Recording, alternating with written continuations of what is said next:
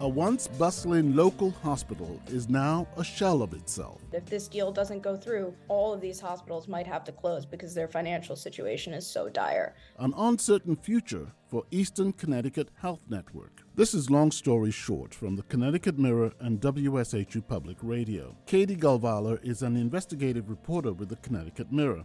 Her article is titled In 2016, Rockville was a bustling local hospital. Then Prospect Medical took over. I'm Ebong Udoma from WSHU Public Radio. You can read the stories we feature at ctmirror.org and wshu.org. More to come after this.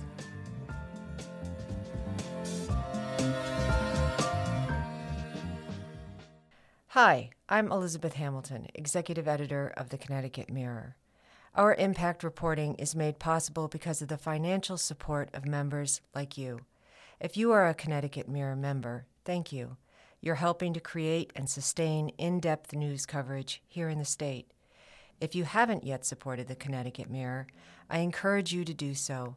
Nonprofit, nonpartisan journalism like this is vital to our democracy go to ctmirror.org and click the red donate button.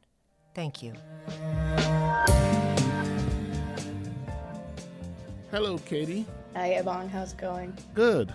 Could you tell us about the hospitals in the Eastern Connecticut uh, Health Network and, and how were they faring before Prospect Medical, which is a national chain, took them over in 2016?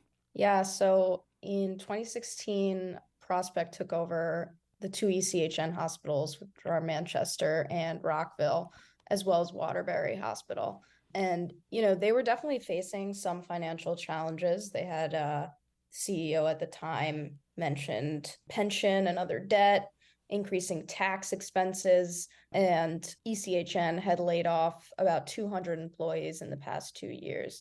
But the hospitals were still offering services. So there were full service hospitals. They had Absolutely. inpatients and outpatients and the emergency service.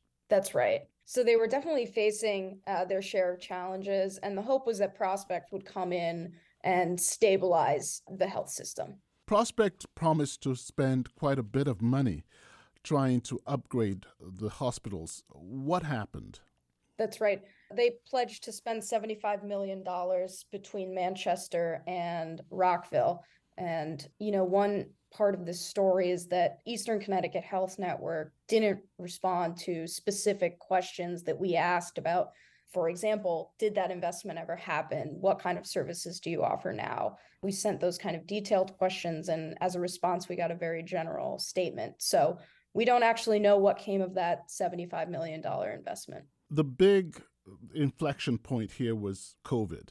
But before COVID, where were the hospitals generally? Because I understand from your story that there were quite a number of layoffs in different departments even before COVID. Yeah, that's right. So in 2016, the then CEO of Prospect did mention that there had been about 200 people laid off between the two hospitals by that time. Once Prospect took over, things seemed pretty stable. I think the employees had issues with the new management for sure. Rockville employees, in particular, felt that in some ways, new management prioritized Manchester over Rockville by moving certain services like ambulatory care over to Manchester. But like you said, in terms of the service cuts at Rockville, things really started to go downhill with COVID. Okay, can you tell me exactly what happened, Katy?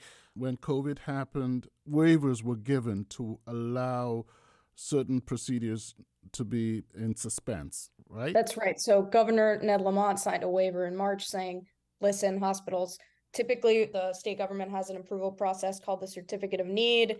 It takes a long time. You have to apply and get approval to cut services. But he said, in this case, if you're going to cut services in order to make more room for COVID patients, just tell us you're doing it and we'll basically give you permission. So Rockville applied for that permission on March 24th, I believe, and, and received permission to cut surgical services for the purposes of treating COVID patients, more COVID patients, the following day. And what happened after that? Because it seems as if total inpatient care just went to zero. I see from, from the graph you have here in 2021, there was hardly any inpatients in Rockville. And now in 2022, they had a few more.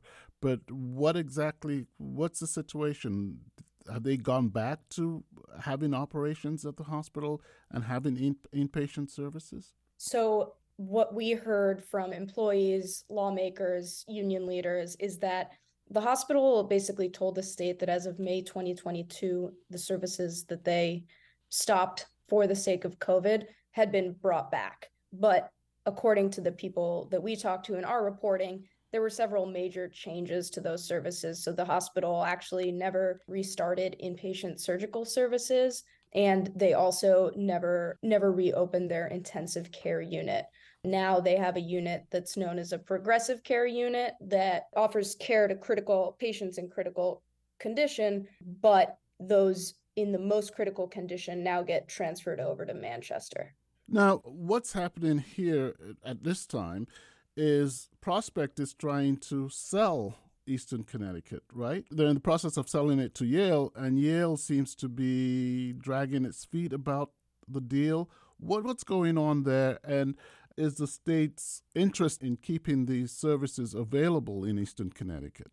Yeah, so right now, Prospect and Yale have signed a deal to sell the hospitals, Rockville, Manchester, and Waterbury to Yale. I wouldn't say that Yale is dragging their feet. Basically, what, what it seems like happened is that after the cyber attack in August that crippled many prospect hospitals around the country, Yale basically said, you know, we want certain things in order to actually go through with this deal. One of those things is they want $80 million in state funding over five years, and they also want Prospect to reduce the purchase price, which right now is 435 million for the three hospitals, as well as some of the other um, organizations that are included. And as of now, Governor Lamont, the state OHS Office of Health Strategy is working with Yale and Prospect to come up with a deal. But as of now, Lamont has said that he does not believe that taxpayer money should be used to chip in on this deal. But he does, you know, he does hope that Yale and Prospect can come to an agreement. Okay, and, and also when Prospect was running those hospitals, there was a real estate deal that was done. The properties were bought, right, by a real estate company and then leased back to Prospect? That's right. So Prospect sold its hospitals in Connecticut as well as the ones it owns in California and Pennsylvania to a company called Medical Properties Trust. They're one of the biggest hospital landlords in the country. So what they do is they they own healthcare facilities, hospital buildings, and the hospitals pay them rent. So for that deal, we don't know how much Connecticut hospitals pay in rent, but CBS News reported that that deal at least put a Pennsylvania network on the hook for $35 million a year in rent. And that might be also part of what's going on here with Yale taking over the hospital uh, chain. Yale has been very open about what it needs in order for the deal to move forward. Whether or not they're going to get those demands met, I think is what officials at the state and hospitals are figuring out right now. For the residents of Eastern Connecticut who use these facilities, any hope that they'll still have those facilities, that the deal would eventually go through and they'll be able to preserve the hospital network? I think there is hope because those talks are still going on, which means that they're still trying to reach a deal. But the CEOs of Waterbury, Manchester, and Rockville went to the governor and basically said that if this deal doesn't go through, all of these hospitals might have to close because their financial situation is so dire. So I think there is hope in that the, the talks are still ongoing, meaning that a deal could still be reached, but it is not a good situation.